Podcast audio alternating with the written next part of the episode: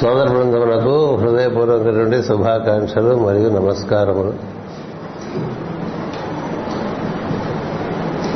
అనంతమైనటువంటి జ్ఞానం. దాని ఎందు మనం ఎంత ప్రవేశించి భక్తి శ్రద్ధలతో తవ్వుకుంటూ ఉంటే అలా వస్తూనే ఉంటుంది జ్ఞానం. ఎంత జ్ఞానమైనా వస్తుంది. అలా జ్ఞానంలో జీవించడం అనేటువంటిది ఒక మార్గం. జ్ఞానమునందు రుచి కలిగి జ్ఞానమునందే రమిస్తుండేటువంటి వాడికి ఈ లౌకికమైన ప్రపంచం చాలా చిన్నదైపోయింది. దాని ఎందు పెద్ద పెద్ద సమస్యలు మామూలుగా మానవులకు ఉండేవి వాళ్ళకి ఉన్నట్టుగా అనిపించదు. ఎందుచేతంటే ఇవి ఎప్పుడు ఇలాగే ఉంటాయి ఇలాగే జరుగుతుంటాయి అందుచేత ఏదో శరీర అనారోగ్యం కానీ కుటుంబంలో ఏవో సమస్యలను కానీ సంఘంలో సమస్యలను కానీ ఊళ్ళో సమస్య తన కర్తవ్యాన్ని తాను నిర్వర్తించుకుంటూ తాను జ్ఞానంలో ఉంటాడు. అలా ఉండగలిగిన వాడు చాలా అదృష్టం. అందుచేతంటే ఆ జ్ఞానం అంటే నేనే అని చెప్పాడు భగవంతుడు. జ్ఞానం అంటే నేనే అని చెప్పాడు కాబట్టి జ్ఞానమునందు ఎలా రమిస్తున్నాం అనుకోండి చాలా ఆనందంగా ఉంటుంది. అందుచేతనే మనం ఇలా కలిసినప్పుడు ప్రవచనాలు చెప్పుకున్నప్పుడు ఆ కాసేపు మనకు చాలా బాగుంటుంది. నాకు బాగుంటుంది మీకు బాగుంటుంది. నాకు బాగుంటుంది కాబట్టి నేను మాటి మాటికి చెప్తూ ఉంటా. మీకు బాగుంటుంది కాబట్టి మీరు మాటి మాటికి వస్తున్నారు. అది ఎందుకు వస్తారు? ఇంకేం వినలేమనుకుంటే రారు కదా ఎవరన్నా. అలాగే ఇంక నేను చెప్పలేను అనుకుంటే నేను రాను కదా? అది జ్ఞానంలో ఒక అద్భుతమైన ప్రక్రియ. దానికి ఇంకా ఏ ఇతర కారణములు ఉండవు. ఆ జ్ఞానంలో ఉండే మహత్తరమైనటువంటి పవిత్రత లాంటిది. దానికి డబ్బుతో సంబంధం లేదు. ఎందుకంటే జ్ఞానిని ప్రకృతి సంరక్షించుకుంటూ ఉంటుంది. ప్రకృతికి జ్ఞానులంటే చాలా ఇష్టం. అంటే ఊరికే ఇలా విభూతి బట్టలు పెట్టేసి లేకపోతే నామాలు పెట్టి పెద్ద పెద్ద బెళ్ళకోచలు పెట్టి ఊళ్ళో మనకి ఏ రోజు ఎలా గడుస్తుందో అనుకునేవాడు కాదు. అంతా దైవమే అని తెలిసి దాని ఎందుకు రమిస్తూ దాని గురించి అందరికీ వివరిస్తూ ఉండేటువంటి వాడిని ప్రకృతి అట్లా వస్తుంది. అందరూ ఎక్కించాలంటారు చూస్తారా? అలా వస్తుంది. అందుచేత చాలా మంది ఇట్లా జ్ఞానయజ్ఞములు చేసుకుంటూ ఆనందంగా జీవించేసిన వాళ్ళు చాలా మంది ఉన్నారు. అట్లా జ్ఞానయజ్ఞములు చేసుకుంటూ వెళ్ళిపోతూ ఉంటే కీర్తి ప్రతిష్టలు వచ్చినా దాని పక్క చూడకుండా జ్ఞానయజ్ఞం అందే ఉంటారు వాళ్ళు.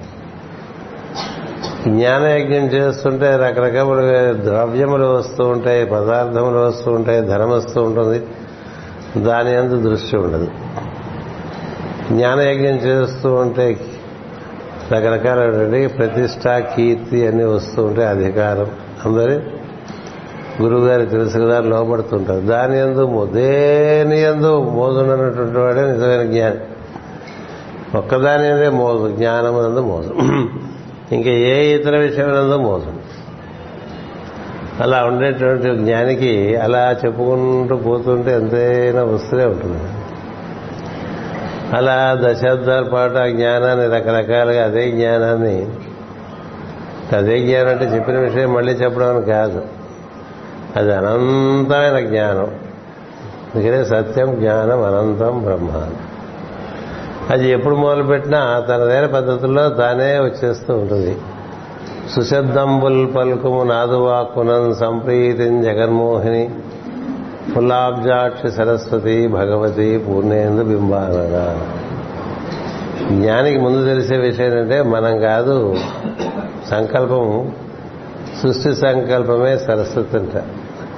అది వెతుక్కుంటూ ఉంటుంది ఎవరి ద్వారా మనం వ్యక్తం అవుదామని ఒక్కొక్కరిలోంచి ఒక్కొక్క రకంగా అది వ్యక్తం అవుతుంది కొంతమంది నుంచి కొన్ని కొన్ని పనులుగా వ్యక్తం అవుతుంది. వాళ్ళకి ఆ భావాలు కలుగుతాయి. ఇలా చేద్దాం అలా చేద్దామని అందులో స్వార్థం లేనప్పుడు ఆ భావములన్నీ కూడా నిర్వర్తింపబడి నిర్వర్తించిన వారికి ఆనందాన్ని కలిగిస్తుంటాయి. అలా ఈ మొత్తం సృష్టి అంతా నిర్వర్తిస్తున్నటువంటిది ఒకే ఒక సంకల్పం. అది దైవం నుండి వ్యక్తం అవుతుంది. దాన్నే మనం ఏం చెప్తామంటే విష్ణు పాదాల నుంచి ప్రవహిస్తుంది. ఆ సంకల్పమే సృష్టికర్త అయినటువంటి బ్రహ్మదేవుని కూడా నియమిస్తుంది. నియమించి పనిచేయిస్తుంది సృష్టికర్త అయిన బ్రహ్మకి ఆమె ఆమె స్ఫురించగానే ఆయన పని చేస్తూ ఉంటాడు. ఇప్పుడు మనమంతా పొద్దున్న లేచిన దగ్గర నుంచి ఎవరెవరు ఎన్నెన్ని చోట్ల ఎట్లా తిరుగుతున్నారండి ఈ లోకంలో జనులు? మనుషులే కాదు జంతువులు పక్షులు అన్ని లేచిన దగ్గర నుంచి ఇప్పుడు ఒకరందరూ తిరుగుతూనే ఉంటాయి కదా. ఈ తిరుగుతూ ఉండటం దేనివల్ల? ప్రతి వారిని ఒక సంకల్పం నడిపిస్తూ ఉంటుంది. నడిపిస్తుంటే వీళ్ళు వెరిపప్పులలో నడుస్తుంటారు. అంతా వెరిపప్పలే. అట్లా విమానంలో పొద్దునే నాలుగింటికి లేచి వెళ్ళిపోయి అక్కడ ఆరు గంటలకు విమానానికి వాడి దగ్గర నుంచి పొద్దున్నే బయలుదేరి ఒక కుర్రల కంప ఎత్తి మీద ఎత్తుకుని ఊళ్ళో కూరలు అమ్ముకునేవాడి వరకు అందరినీ సంకల్పమే నడిపిస్తుంది. అంతేకాదు ఒక జంతువు కదలాలన్నా సంకల్పమే. దేనికైనా నడిపించేది సంకల్పం. నడిచేవాళ్ళ మనం. మన్నించగలిగేటువంటి సంకల్పములు ఎలా ఉన్నాయి అని దర్శించేటువంటి వాళ్ళు తక్కువ. మన్నించగలిగేటువంటి సంకల్పములు ఎలా ఉన్నాయి అని దర్శించడం అనేటువంటిది నేర్చుకోవాలి. ఏం చేద్దంటే సంకల్పంలో మనలో దిగొచ్చినటువంటిది నిర్మలంగా ఉందనుకోండి అది మనకు ఆనందం కలిగిస్తుంది. మనలో దిగివచ్చిన సంకల్పంలో ఏదో కొంత అసూయ కొంత ద్వేషము కొంత పోటీ బుద్ధి. ఇవి ఉంటాయి కదా రకరకాల కొంత కామము కొంత మోహము కొంత లోభము ఇలా ఉన్నాయనుకోండి. అవన్నీ మనలోకి దిగి వచ్చినట్టు బురద నీళ్ళు లాగా ఉంటాయి. సో బురద నీళ్ళు మన లోపలికి వెళ్తే ఏం జరుగుతుందో మనకు తెలుసు. అలాగే ఒక బురదలాగా వచ్చినటువంటి సంకల్పము అంటే నిర్మలము కాని సంకల్పం వస్తే దానివల్ల మనిషి కూడా తన యొక్క సహజమైన దివ్యత్వాన్ని కోల్పోతూ ఉంటాడు. అందువలన మనం నిత్యం చూసుకోవాల్సింది మనకి సంకల్పం ఎలా దిగి వస్తుంది? అదే గాయత్రి. ఒక్కొక్కరికి ఒక్కొక్క రకంగా సంకల్పం కలుగుతుంది కదా. అసలు లేచి లేవంగానే కలిగేదే సంకల్పం. కదా? ఆ లేచి సంకల్పం కలిగినప్పుడు దాని యొక్క తీరు తినదు అది ఎంత నిర్మలంగా ఉంది. దానివల్ల ఏమిటి ప్రయోజనం? నీకేమైనా ప్రయోజనమా? ఊళ్ళో వాళ్ళకి ఏమైనా ప్రయోజనమా? నీ ప్రయోజనం అయితే దీనివల్ల ఇతరులకు ఇబ్బంది ఏమన్నా ఉందా? ఇలా దిగివస్తున్న సంకల్పాన్ని మనం బాగా పరిశీలించాలి. ఫిల్టర్ వేసుకోవాలి. అలా ఫిల్టర్ వేసుకుంటే అన్ని సంకల్పాలు ఆచరణలోకి వచ్చాం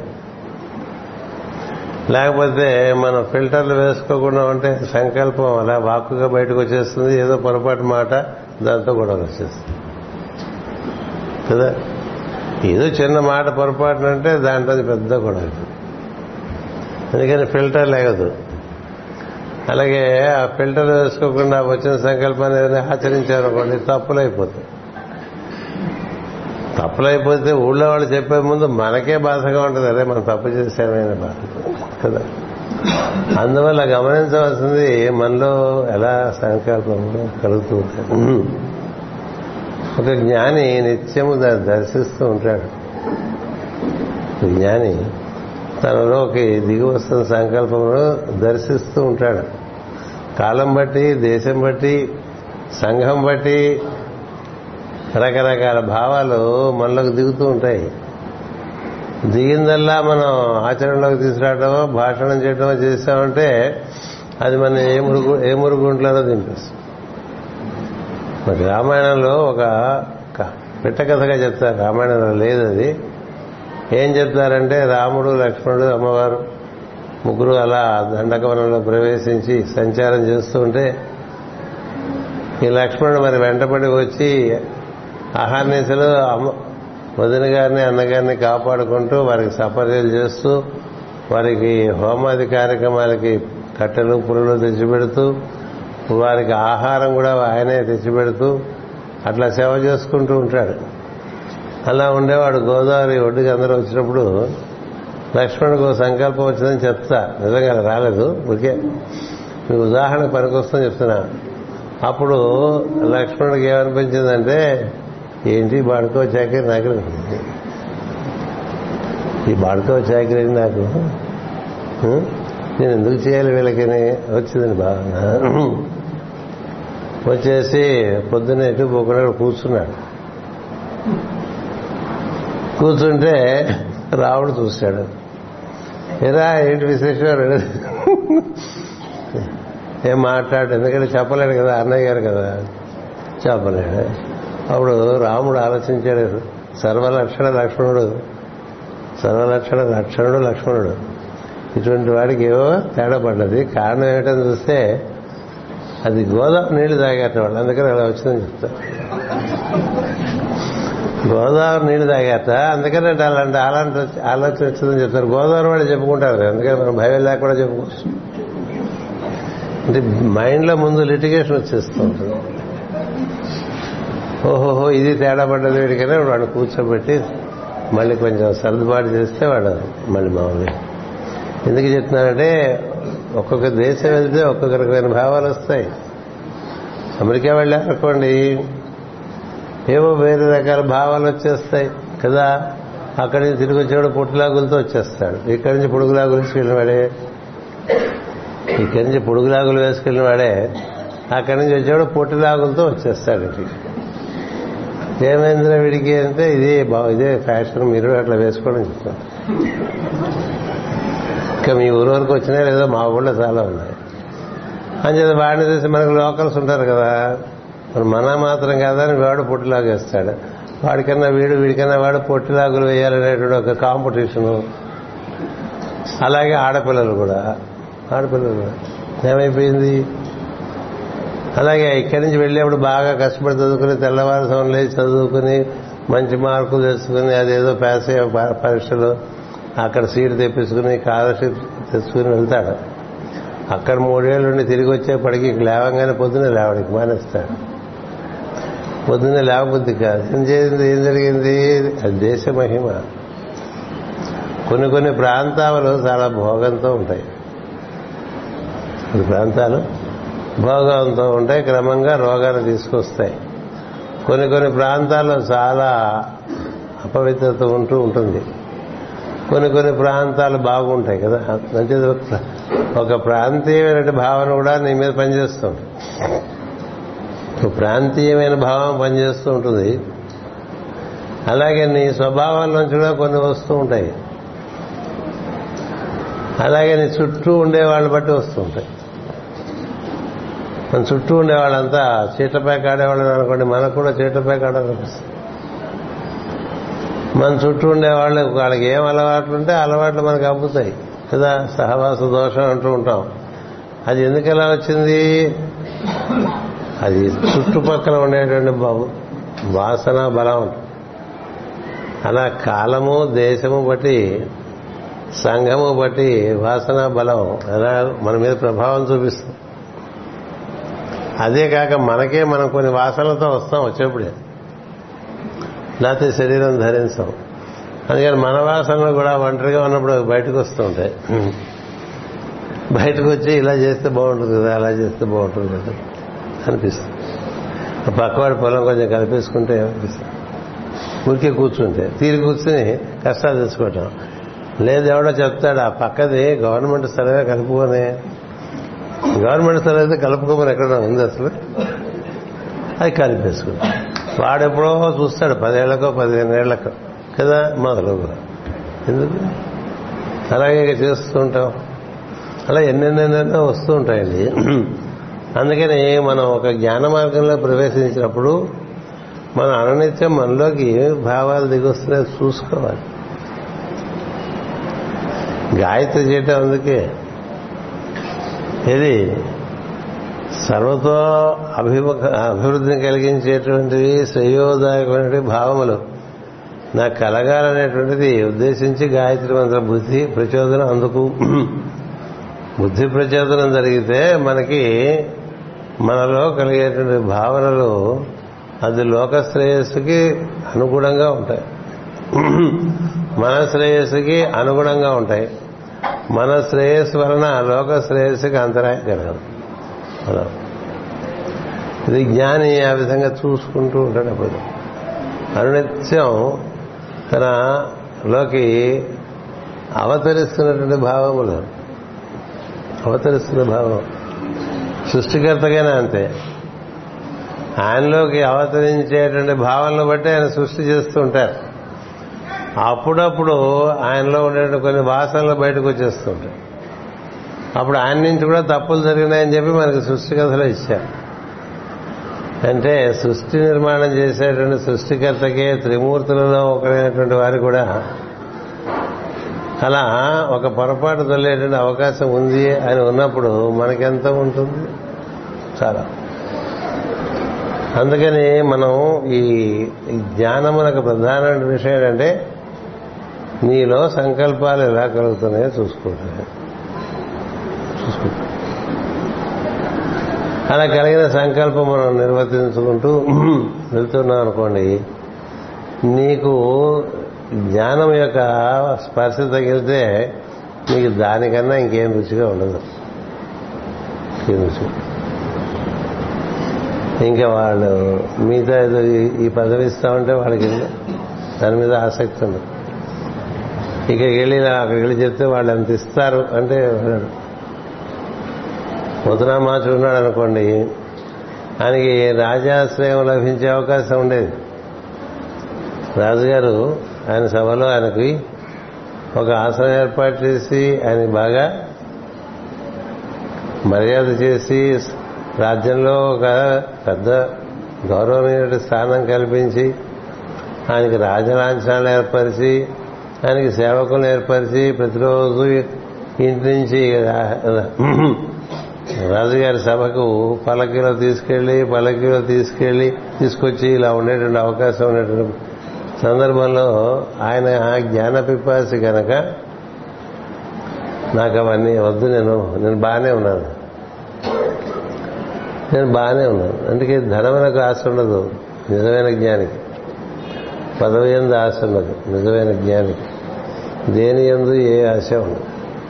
దేని ఎందు ఆశ అంటే జ్ఞానం మనందు అలా ఉండి దాన్నే దాని నుంచి వ్యక్తం చేసుకుంటూ జీవిస్తూ ఉంటాడు. ఆ జీవితానికి ఉండేటువంటి ఏమంటారు వైభవము ఇతర జీవితాలకు ఉండవు. అందుకనే పోతనామాచనకి శ్రీనాథునికి పోల్చి మనకు చూపిస్తూ ఉంటారు చిన్నప్పుడు కథలో. అలాగే మహాకవులు వారందరూ ఆ దైవ అనురక్తిలో జీవిస్తూ ఇతరములేవి అవన్నీ చిన్నవైపోయినాయి అంచేత అలా మనం అలాంటి జ్ఞానంలో మనం ప్రవేశిస్తే మనకి ముఖ్యంగా ఒక రకమైనటువంటి స్థిరత్వం అనేటువంటిది బాగా వస్తుంది. స్థిరత్వం. జ్ఞానం వల్ల కలిగేది ఏంటంటే మనం చాలా జ్ఞాన స్వరూపులుగా అలా ఘనీభవిస్తాం. ప్రజ్ఞాన ఘనరూపిణి అంటారు అమ్మవారు. అంటే అలా గడ్డ కట్టేసిన జ్ఞానంలాగా ఉంటుందన్నమాట. మామూలుగా జ్ఞానం అంటే చైతన్యానికి సంబంధించింది. చైతన్యానికి కదలికలు ఎక్కువ. కానీ చైతన్యం ఎప్పుడూ కదలి ఉండక్కల ప్రకృతిలో మారని ప్రకృతి. మారని చైతన్యం స్థిరంగా ఉంటుంది. ఆ స్థిరంగా ఉండే చైతన్యం ఆధారంగా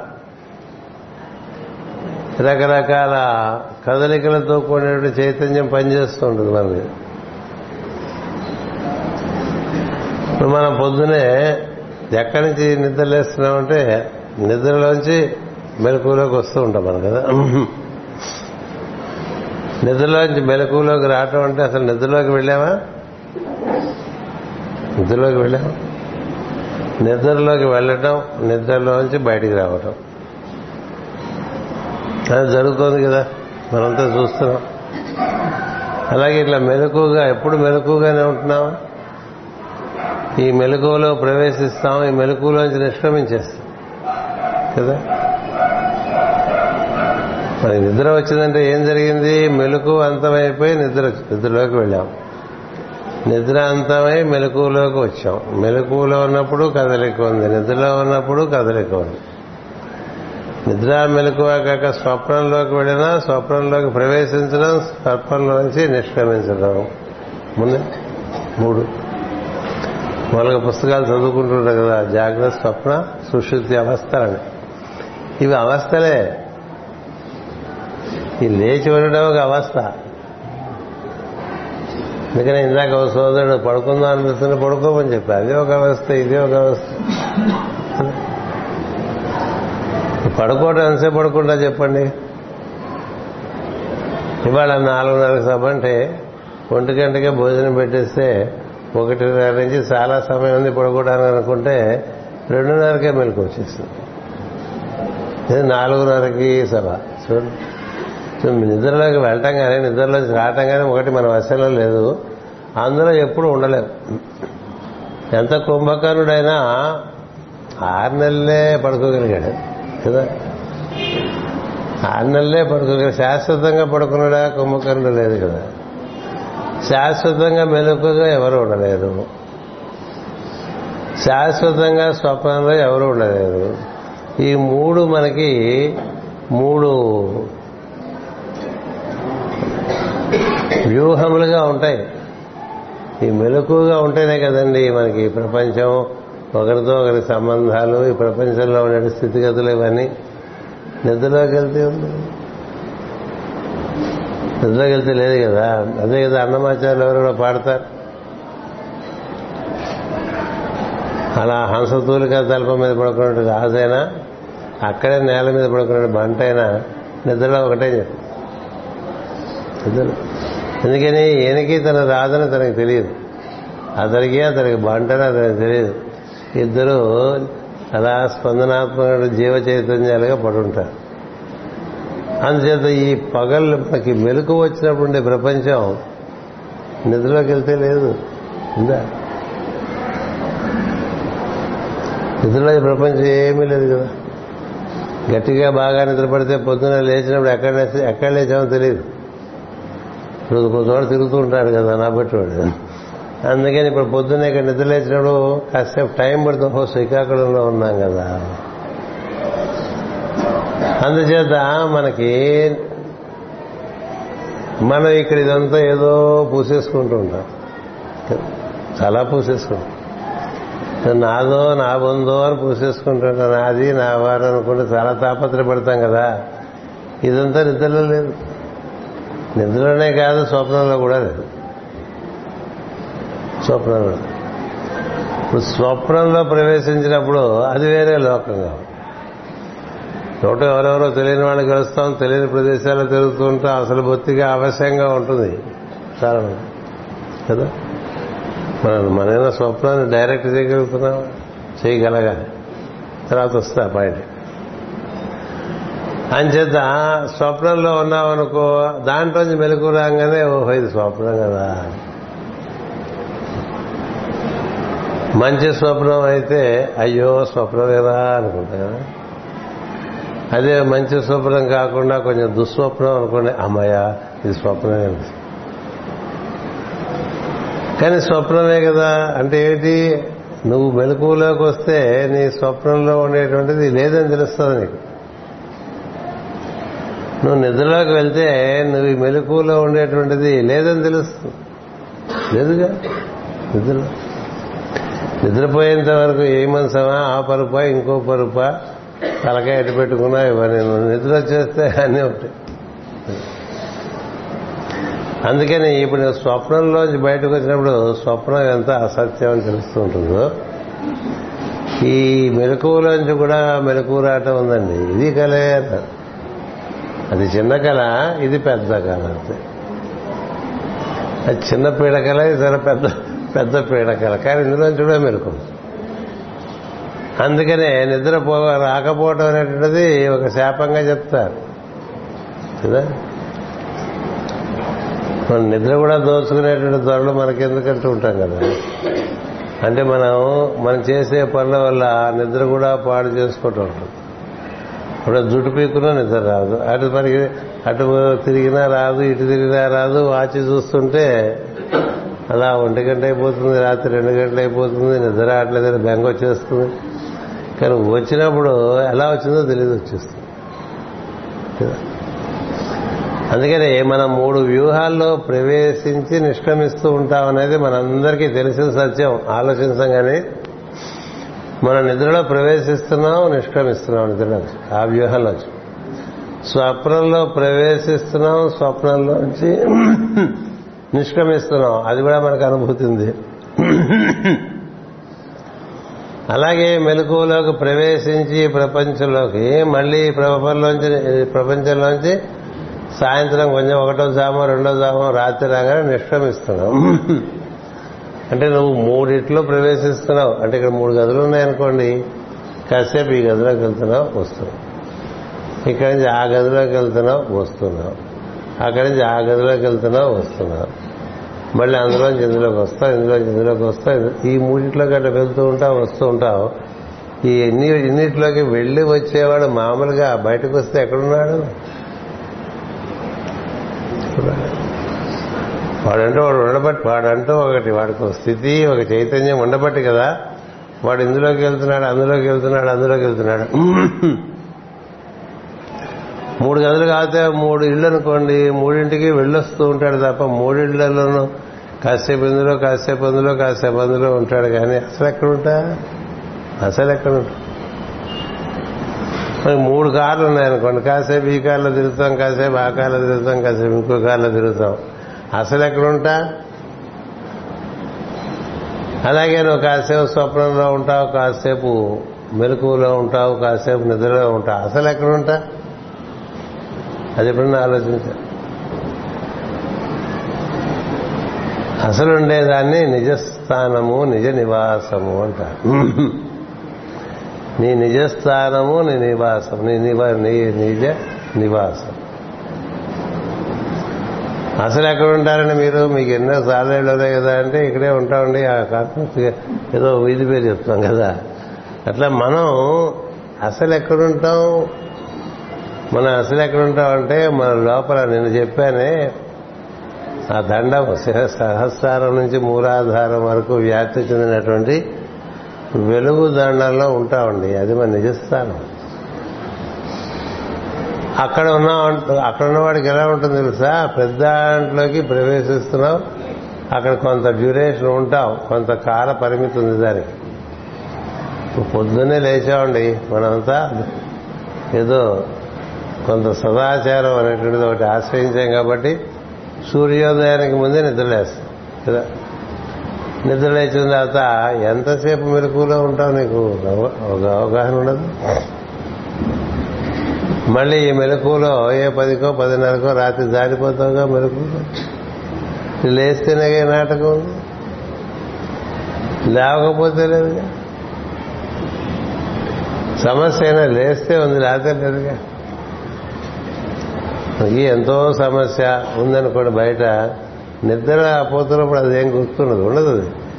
నీకు లేదు అది నువ్వు మెలకు రాగానే నీకు గుర్తొస్తుంది. నిద్రలో లేనిది మెలకువలో ఉన్నది. అంటే అది ఎప్పుడు ఉన్నది కాదుగా? అలాగే స్వప్నంలో ఉన్నది స్వప్నం నుంచి బయటకు వస్తే లేనిది. ఏడు దానికి ఇది. అలాగే నిద్రలో ఉన్నది నిద్రలోంచి లేస్తే లేనిది. ఇలా ఉంటాయి. అందుకే ఎవరికి ఎన్నిట్లోనే పెద్దాంటకి ప్రవేశించి వచ్చేస్తుంటాం దేంట్లోనూ నిడకడగా ఉన్నాం మూడు గుర్రాల మీద మనం సవారీ చేద్దామంటే ఎట్లా ఉంటుంది? మూడు గుర్రాల మీద సవారీ చేయాలంటే ఎలా ఉంటుంది? పూర్వకాలం ఆఫీసర్లకి వాళ్ళ దగ్గర ఉండేటువంటి ప్యూన్స్ ఆయన సైకిల్ ఈ ఆఫీసర్ గారి సైకిల్ ఇతని సైకిల్ ఆ సైకిల్ పట్టుకుంటూ ఆఫీస్కి తీసుకెళ్ళాడు ఎందుకని? నేను అక్కడి నుంచి క్లబ్కి వెళ్తాడు. అక్కడి నుంచి ఆయన తొక్కేసుకుంటాడు. రెండు సైకిళ్ళు. మూడు సైకిల్ ఎట్లా? అట్లా మనం మూడిట్లోకి ప్రవేశించి బయటకు వచ్చి ప్రవేశించి బయటకు వస్తుంది బాగా కనుక ఆలోచన చేస్తే మనకేం తెలుస్తుందంటే అంతా కలేంది ఇది కాక ఇంకొకటి ఉన్నది అసలు మనం ఉన్నాము మనకు నిజస్థానం ఉన్నది అది శాశ్వతంగా ఉంది దాంట్లోంచి వీటిలోకి మనం క్యాంప్ ఆఫీసులోకి వెళ్ళినట్టుగా వెళ్తూ ఉంటాం రోజు. మూడు షిఫ్ట్లు మూడు చోట్ల చేస్తూ ఉంటాం. కొంతమంది అట్లా ఉద్యోగాలు చేసేవాడు ఉన్నారు మూడు ఉద్యోగాలు. కాసేపు ఉద్యోగం చేస్తారు కాసేపు ఇంకో ఉద్యోగం చేస్తారు కాసేపు ఇంకో మరొక ఉద్యోగం చేస్తారు కదా. ఈ మూడు ఉద్యోగాలు వాడికంటే అసలు ఇంకేం లేదా జీవితం ఉంది. అలాగే ఈ జాగ్రత్త స్వప్న సుశుక్తి అవస్థలతో కూడినటువంటి జీవితం కాక వీటన్నిటికీ మనమే ఆధారం కాబట్టి మనదైన జీవితం ఒకటి ఉన్నది. అది తెలియటానే తురియ స్థితి అని రాశారు పుస్తకాలు తురియ స్థితి దానంతరది రాదు దాని గురించి మనం కృషి చేయాలి బాగా. కృషి చేయాలంటే ఎలా కృషి చేయాలి? ఈరోజు ఉదయం నిద్ర లేచాం ఇది సాయంత్రం వరకే ఈ కథ. మళ్ళీ నిద్ర వచ్చే వరకే ఈ కథ.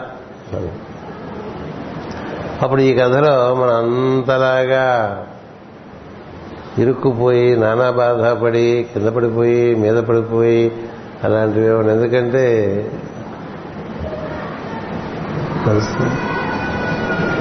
నిద్ర వచ్చేస్తే లేదు కదా.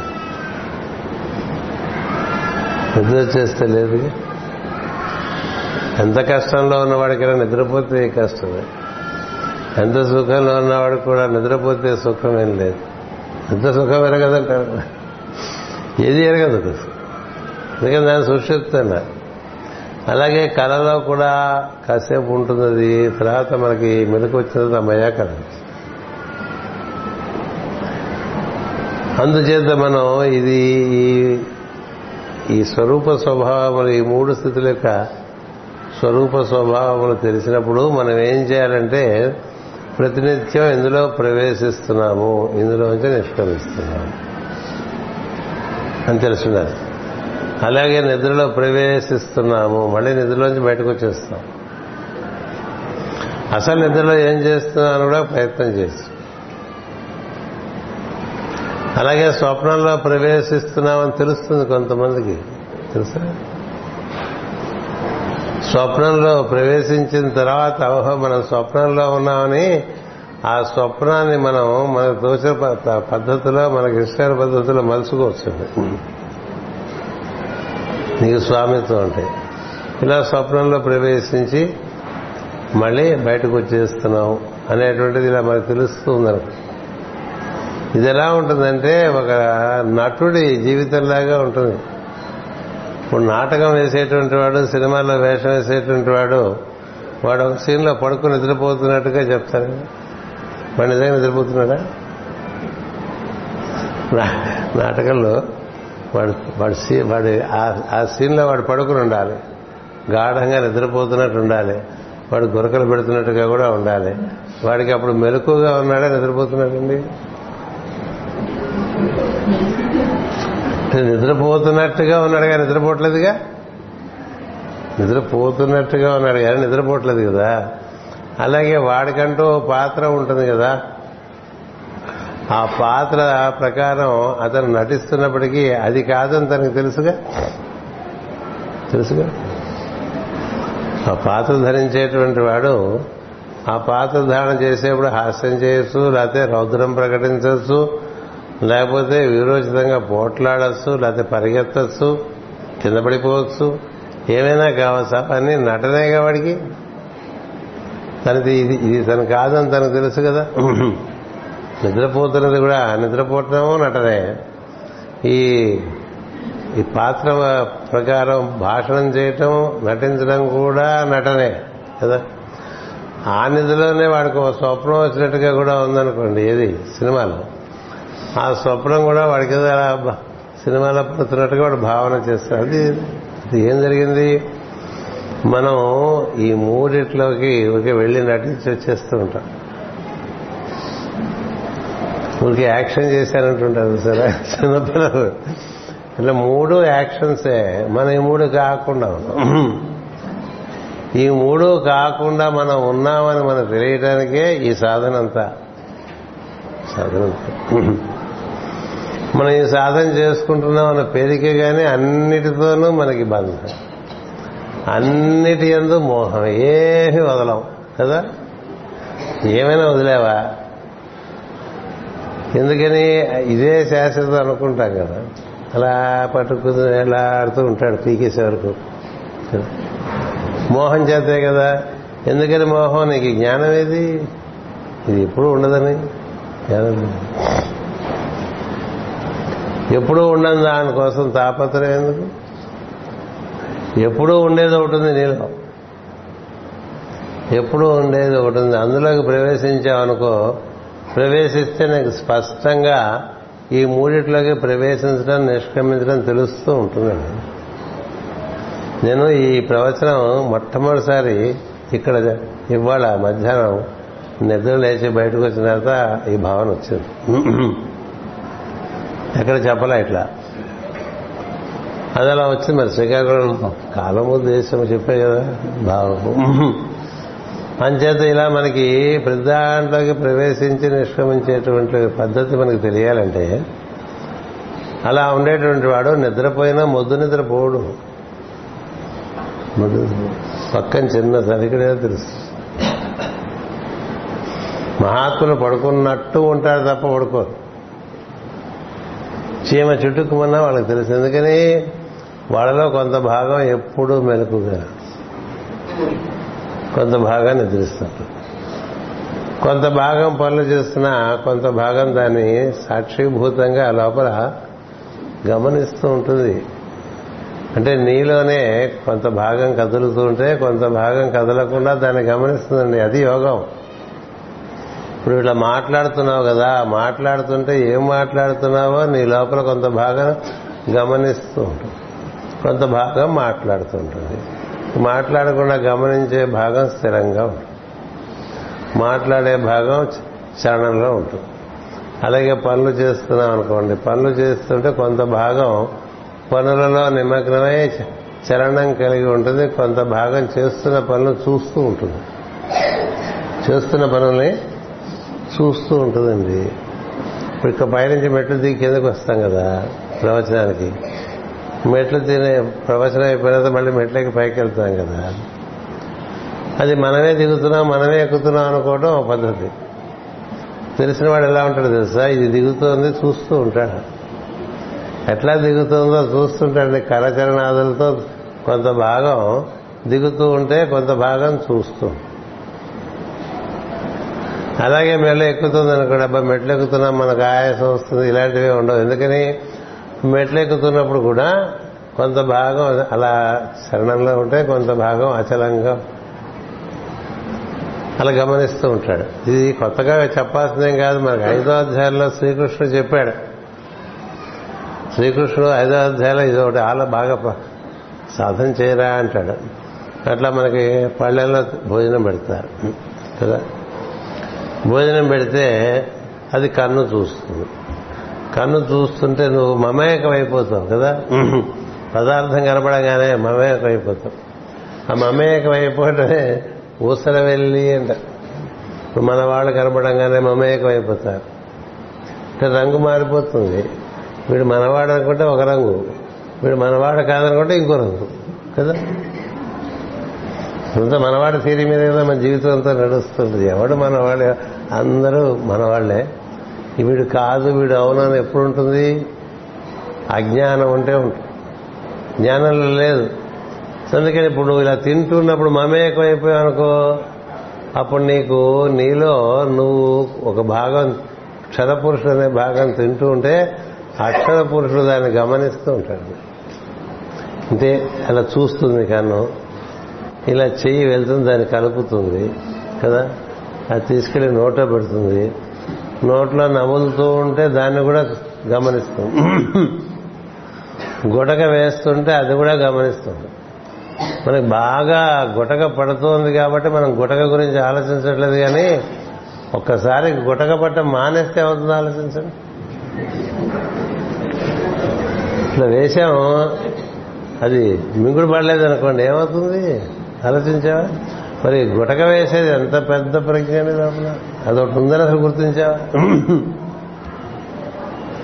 మనం గుహ్యకులు అంటారట అంచేత ఇలా మనకు మనం చేత్తో కలపటం కన్నుతో చూడటం చేత్తో కలపటం నోట్లో పెట్టుకుంటే నాలుక రుచి చూడటం ఆ తర్వాత దంతములతో దాన్ని బాగా పచనం చేయటం దాని రుచి ఆస్వాదించడం ఆ తర్వాత మింగటం అంతవరకన్నా చూడాలిగా.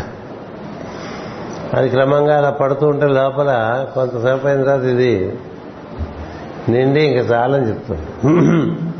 గమనిస్తే ఇన్ని గమనించవచ్చు నీలోనే నువ్వే. అలాగే నువ్వు నడుస్తున్నా అలా చేసు. చేతులతో పని చేస్తున్నా చేసు.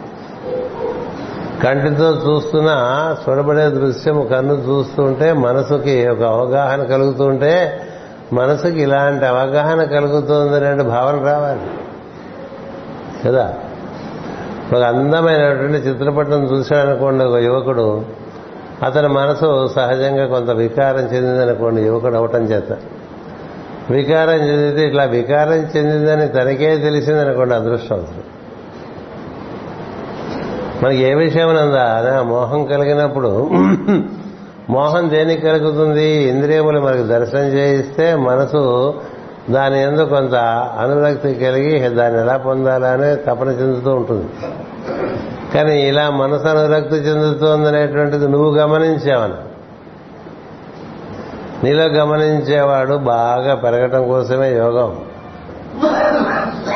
నీలో గమనించేవాడు బాగా పెరిగితే అసలు నిన్ను ఎప్పుడూ సనాతనంగా గమనిస్తున్నటువంటి వాడు కూడా నీలోనే ఉన్నాడు. కానీ ఈశ్వరుడు ఈశ్వరుడు అంటూ ఉంటాం. ఆ ఈశ్వరుడు సర్వసాక్షిగా మన చేష్టలన్నీ గమనిస్తాం మనం కూడా మన చేష్టలు మనం గమనిస్తూ ఉన్నాం అనుకోండి ఏం జరుగుతుంది? గమనించేవాడుగా మనం తయారైతే మనలో ఉండేటువంటి ఈశ్వరుడు చెంత చేరతాం మనం. ఎందుకని ఆయన గమనించేవాడే ఆయన పక్కన వాడే నువ్వు కూర్చుంటే నీలోంచి ఎంతెంత కార్యక్రమం జరుగుతుందో నువ్వు చూస్తూ ఉంటావు. అంటే నీలోంచి ఇలా ఒక ప్రవచనం వస్తుంటే నువ్వే దర్శిస్తూ ఉంటావు. నీలోంచి ఒక కార్యం జరుగుతుంటే నువ్వే దర్శిస్తూ ఉంటావు. నీలో ఉండేటువంటి కరచరణాదులన్నీ కదులుతూ ఉంటే నువ్వే దర్శిస్తూ ఉంటావు. ఇట్లా దర్శించేవాడు ఆ చలనంలో ఉన్న వాటి కన్నా విడిగా ఏర్పడతాడు. వాడిని అక్షర పురుషుడు అంటాడు ఈ క్షరపురుషుడి నుంచి ఆ అక్షర పురుషుడు తయారు. అక్షర పురుషుడు తయారైతే అతనికి ఇంత చలనం ఉండదు. ఇంత చలనం. అతను క్రమంగా ఈశ్వరుడికి దగ్గర అవుతాడు. ఈశ్వరుని పురుషోత్తముడు అంటారు. మనలో పురుషోత్తముడు మనలో అక్షర పురుషుడు మనలో క్షర పురుషుడు. ముగ్గురు. ముగ్గురు. ఈ ముగ్గురు ఉన్నప్పుడు ఇందులో క్షరపురుషుడు బాగా కదులుతూ ఉంటాడు.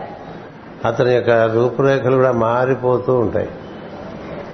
మనం రోజు అద్దంలో చూసుకుని బాగానే ఉన్నాం అనుకుంటాం అలాగే ఉన్నాం అనుకుంటాం కదా. ఐఎమ్ ఇంటాక్ట్ అనుకుంటాడు ప్రతిరోజు అద్దంలో చూసుకునేవాడు వాడి మార్పు వాడి మార్పు వాడికి ఏం తెలుస్తుంది?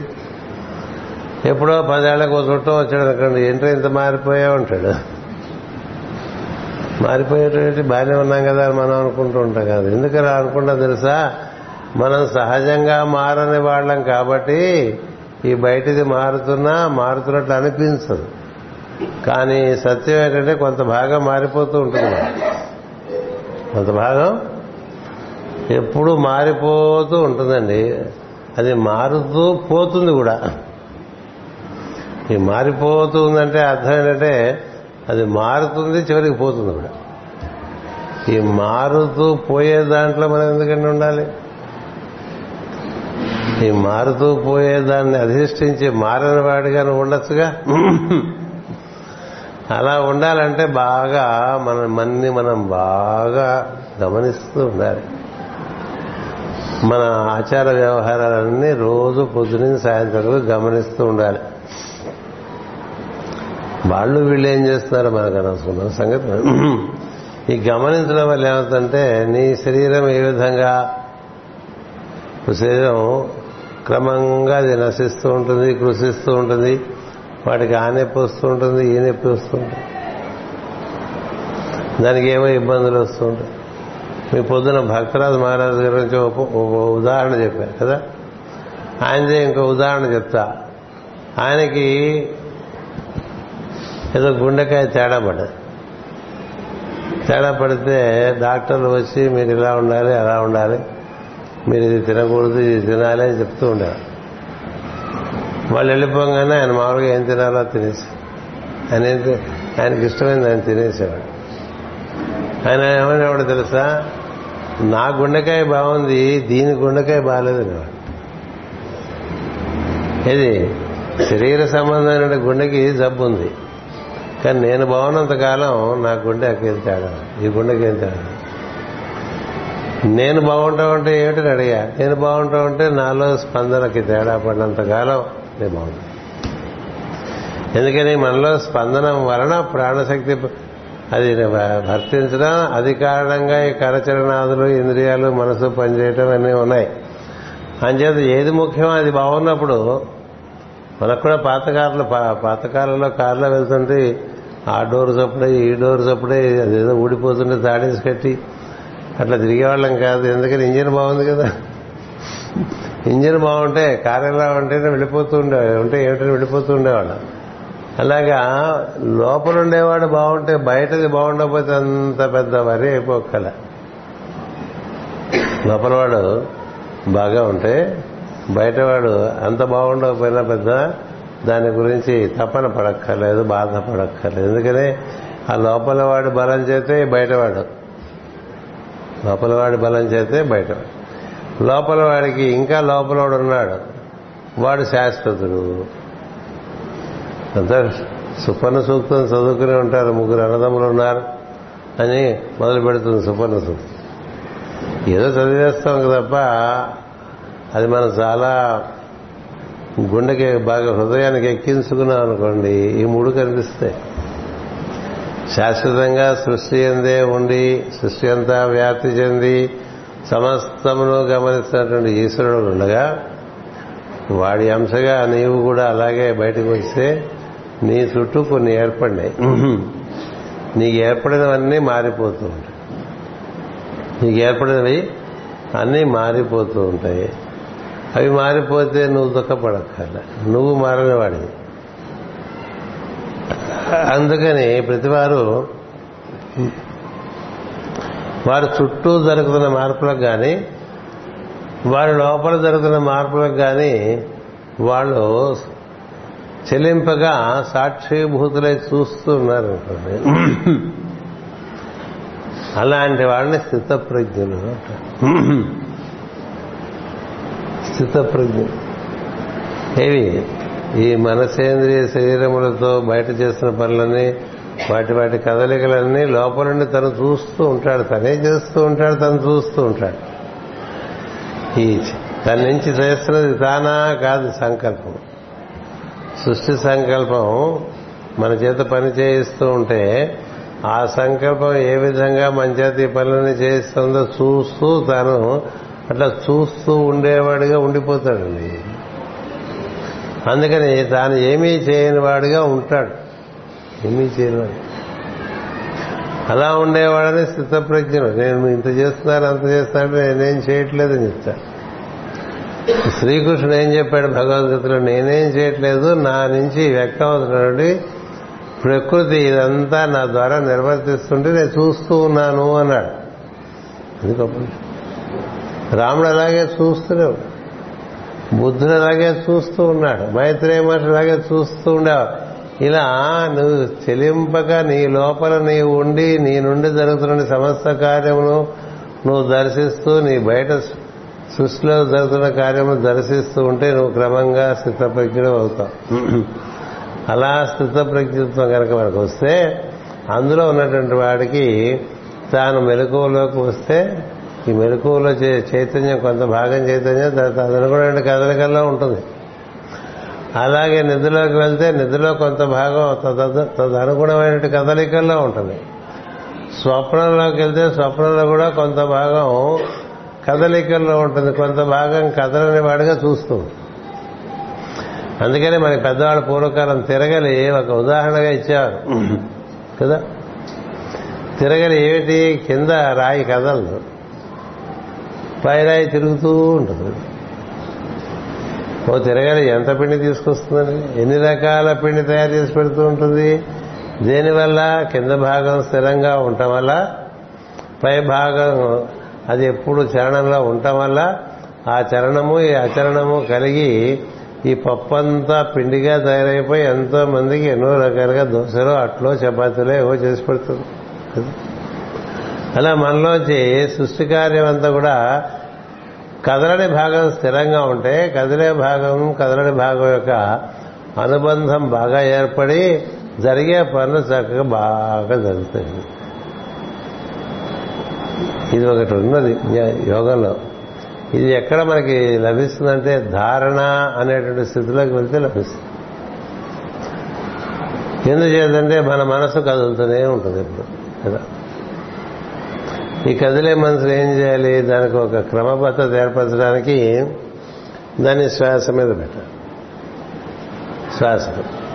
శ్వాస కూడా కదులుతూనే ఉంటుంది కానీ దానికి ఒక పద్ధతి ఉంది.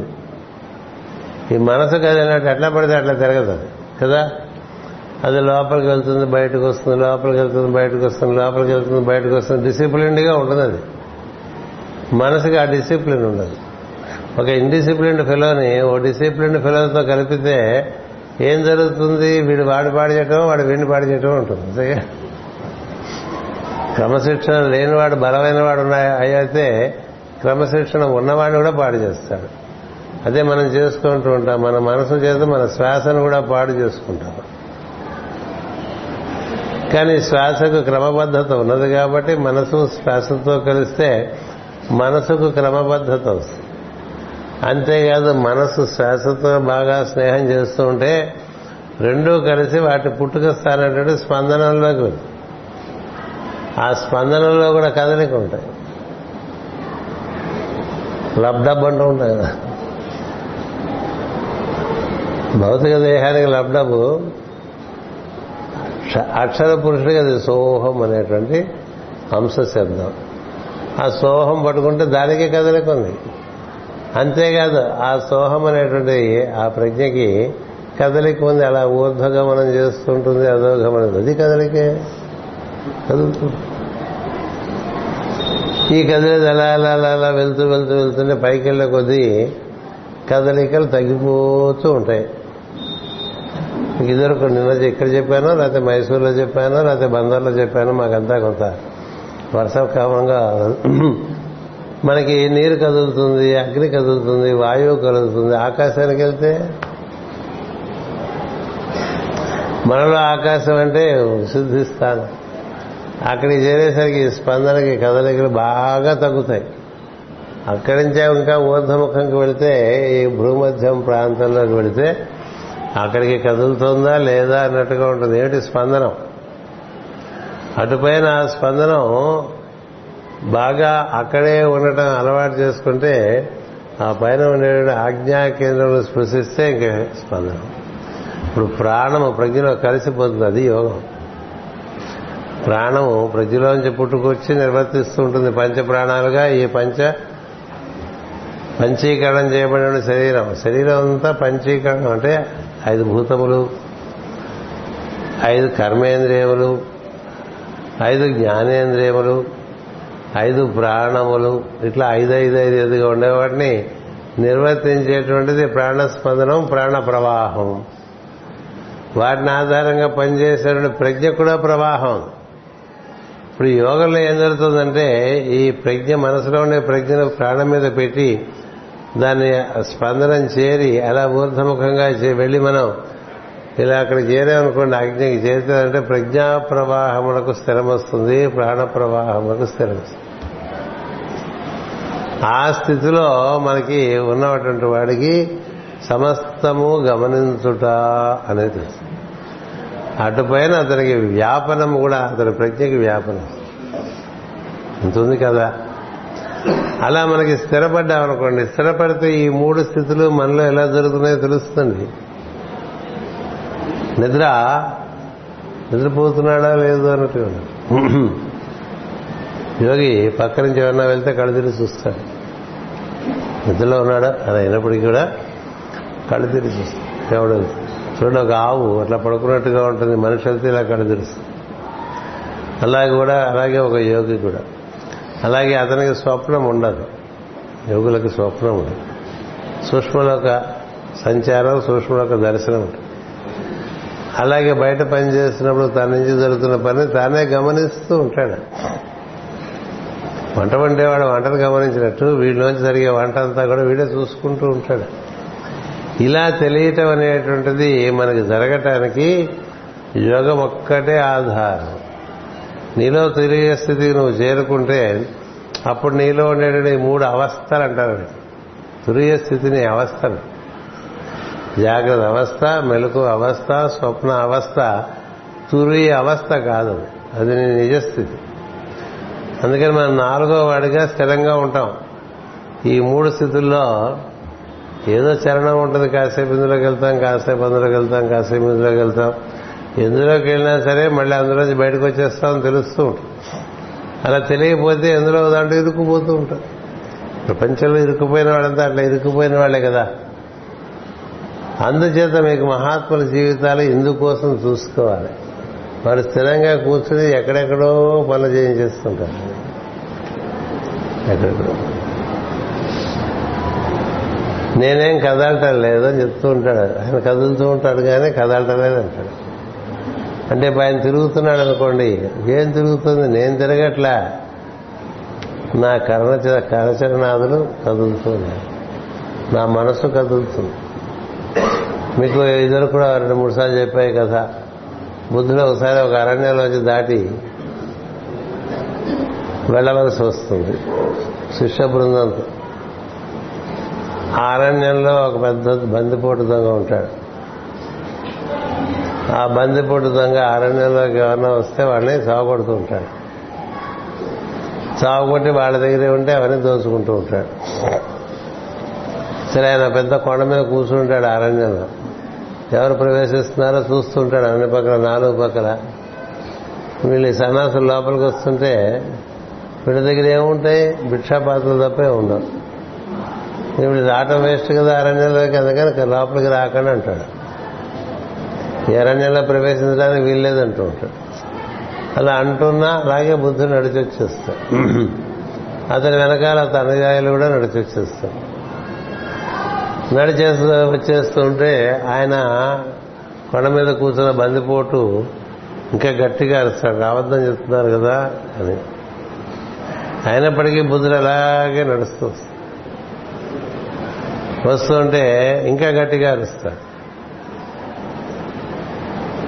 ఇంకా నడిచి వస్తుంటే ఇంకా అరుస్తుంటాడు బాగా ఒళ్ళంతా కూడా ఉద్రేకం వచ్చేస్తుంది.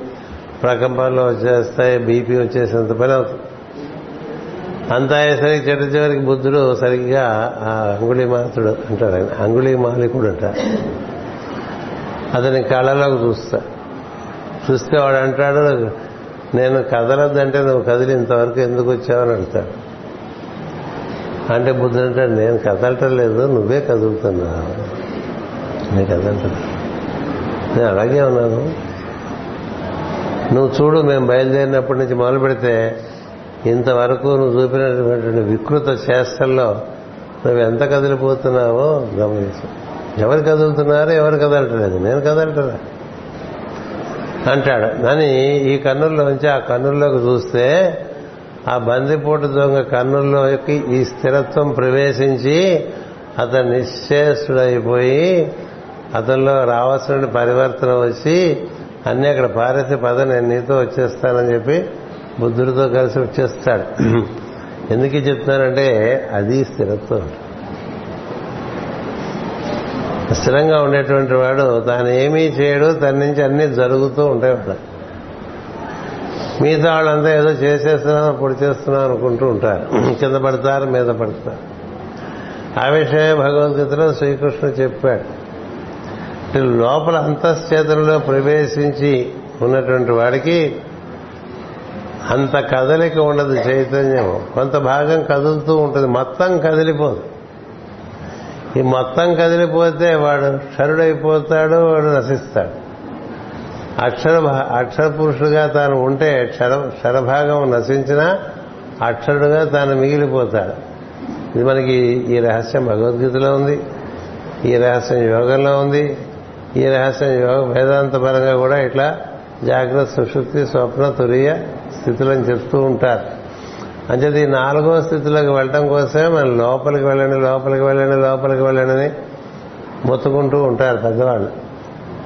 మనం బయట తిరుగుతూ ఉంటే కదలికలోనే ఉంటాం. కదలికలో ఉన్నప్పటికీ కదలకుండా ఉండొచ్చనే ఒక స్థితి ఉంది.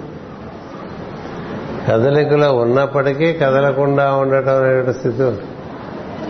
నేను తిరుగుతున్నాను అనుకోవటం ఒక పద్ధతి. నేను తిరగట్లేదు నేను లోపల బాగానే కూర్చుని ఉన్నాను ఈ శరీరం తిరుగుతోంది పళ్ళ మీద అనుకోవటం ఒక పద్ధతి. రెండు పద్ధతి. ఇప్పుడు ఆ ఊరి నుంచి ఈ ట్రైన్లో వచ్చారనుకోండి లేకపోతే కారులో వచ్చారనుకోండి నిజానికి మీరు కదిలారా? మీ వాహనం కదిలిందా? ఇప్పుడు రాజమండ్రిలో ట్రైన్కి ఇక్కడ దిగారు కొంతమంది విజయవాడలో ట్రైన్కి ఇక్కడ దిగారు కొంతమంది బలంపురంలో ట్రైన్కి ఇలా దక్షిణాముఖంగా అభిముఖంగా కొంతమంది వచ్చారు. ఎంతవరకు కదిలారు? ట్రైన్కి ఎంతవరకు కదిలారు? ట్రైన్ ఎక్కిన తర్వాత ఏమైంది? ట్రైన్ కదిలింది నువ్వు కదలే విమానం ఎక్కితే విమానం కదిలింది నువ్వు కదలే అట్లా శుద్ధలే అందులో కూర్చుంటారు నువ్వేం కదిలే అలాగే ఇది కూడా వాహనమే.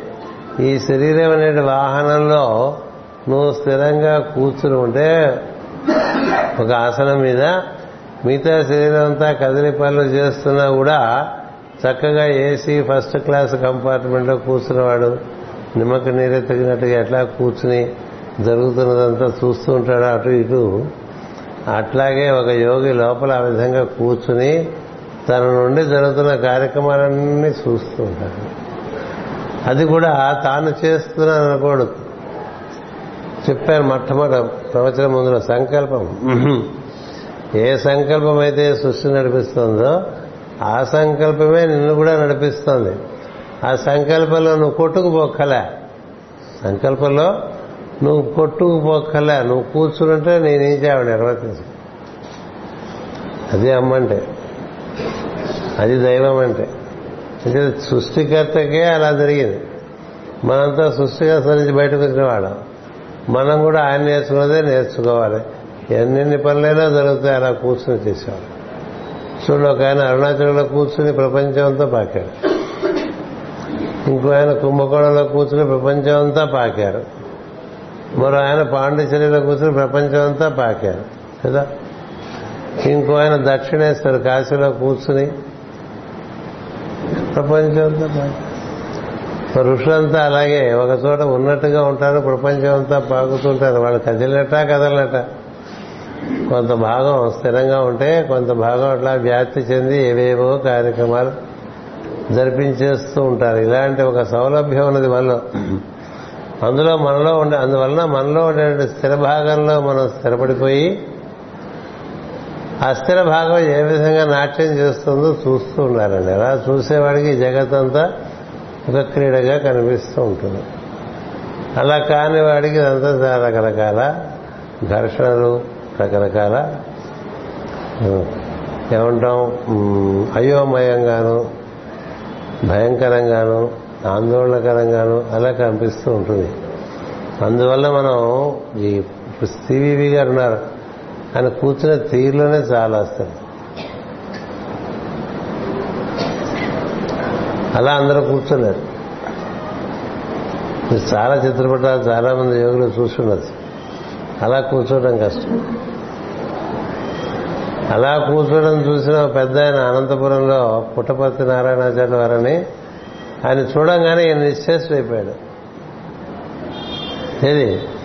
చిత్రపటంలో ఉండేటువంటి మాస్టర్ సివివి గారు కూర్చున్న తీరు చూసి ఈ పుట్టపర్తి నారాయణాచార్యులు వారు అనేటువంటి మహాత్ముడు ఆయన చాలా తెలిసినవారు ఇలా నిలబడ్డా ఆయన నిలబడ్డగానే ఉండిపోయాడండి సార్. ఉండిపోయి తర్వాత ఎవరైనా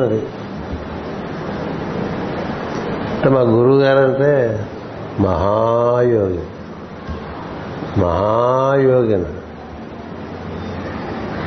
ఎంతటి యోగి అంటే అసలు మనిషిని ఆ చిత్రపటంలో ఆయన కూర్చున్న తీరు చూస్తేనే నిశ్చలత్వం వచ్చేస్తుంది.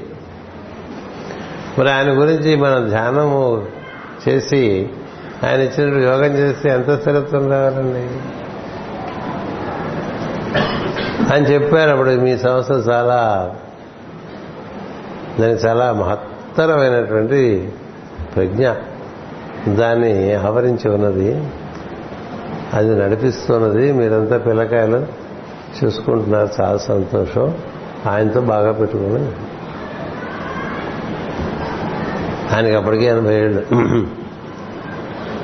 అలాంటి మహాత్ముడితో మనం సంబంధం పెట్టుకున్నామో లేదో మనకు తెలియదు. కదా? చిత్తపటం అయితే అన్ని అందరిలోనూ ఉంటుంది.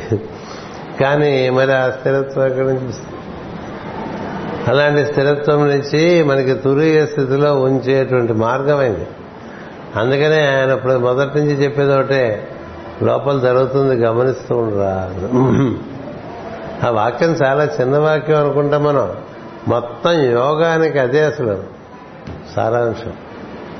వాట్ ఈజ్ యోగా అంటే విట్నెసింగ్ అని వాట్ ఈజ్ యోగా అంటే అబ్జర్వింగ్. దాన్నే తెలుగులో మనం గమనించుట మనం గమనించడంగా కాకుండా కనబడిపోతూ ఉంటాం అన్నట్లు అది మనకి దాని అందుతాడు ఊసల వెళ్ళి రంగులు మారిపోయినట్టుగా కాలం బట్టి దేశం బట్టి సన్నివేశం బట్టి మారిపోతూ ఉంటాం. కొంత భాగం మారాలి కొంత భాగం మారకుండా ఉండాలి. మారిన భాగం తదనుగుణంగా అప్పుడుండే పరిస్థితులకి ప్రతిస్పందిస్తుంది. మారని భాగం స్థిరంగా ఉండటం చేత మనం నిర్వర్తించే మన నుంచి నిర్వర్తింపబడేటువంటి కార్యములు మనకి మనతో సంబంధం పెట్టుకున్న వాళ్ళకి సిద్ధినిస్తాయి. ఇలాంటి ఒక అంశం ఈ రోజున ఎందుకనో ఈ ముప్పై మూడో గురు పూజలో మీకు అందించబడింది. మొట్టమొదటిసారిగా చెప్తున్నారు అందుచేత మీరు బాగా ప్రార్థన చేసుకుని ఏ మాసం వచ్చినా ఏ దీక్ష తీసుకుందాం అనుకున్నా మీరు మాస్టర్ గారి మార్గంలో నడుద్దాం అనుకుంటే ఆయన ఇచ్చిన ప్రార్థన ఎందు శ్రద్ధ భక్తి దీక్ష కలిగి నిర్వర్తించుకుంటే ఆ లోపల ఉన్నటువంటి ఒంటి స్తంభం మేడలో చేరిపోతారండి. లోపల ఉన్న ఒంటి స్తంభం మేడలోనే పరిస్థితి చేరిపోయాడని భాగవతం చెప్తుంది మనకి. ఆయన ఒంటి స్తంభం మేడలోకి వెళ్ళిపోతే అక్కడ ఆయనకు సుఖమాష దర్శనం ఇచ్చాడు. మనకు కూడా ఆ లోపలే సమస్యలు దివ్య దర్శనాలు ఉంటాయి ఋషి దర్శనాలు ఉంటాయి బోధన ఉంటుంది ఆశీర్వచనం ఉంటుంది వృద్ధి ఉంటుంది అన్నీ ఉంటాయి. అందుచేత అలాంటి విషయాన్ని మరొకసారి ఈ ముప్పై మూడవ గురు పూజ చిట్ట చివరి ప్రవచనంగా మనకి అంది వచ్చింది. అది మీ ముందు ప్రస్తుతించాను. దీని గురించి మీకు ఏమైనా సందేహాలు ఉంటే ఓ పది నిమిషాలు ప్రశ్న అడగచ్చు. ఆ తర్వాత పది నిమిషాలు విరామం తీసుకుని ప్రార్థనలో చేద్దాం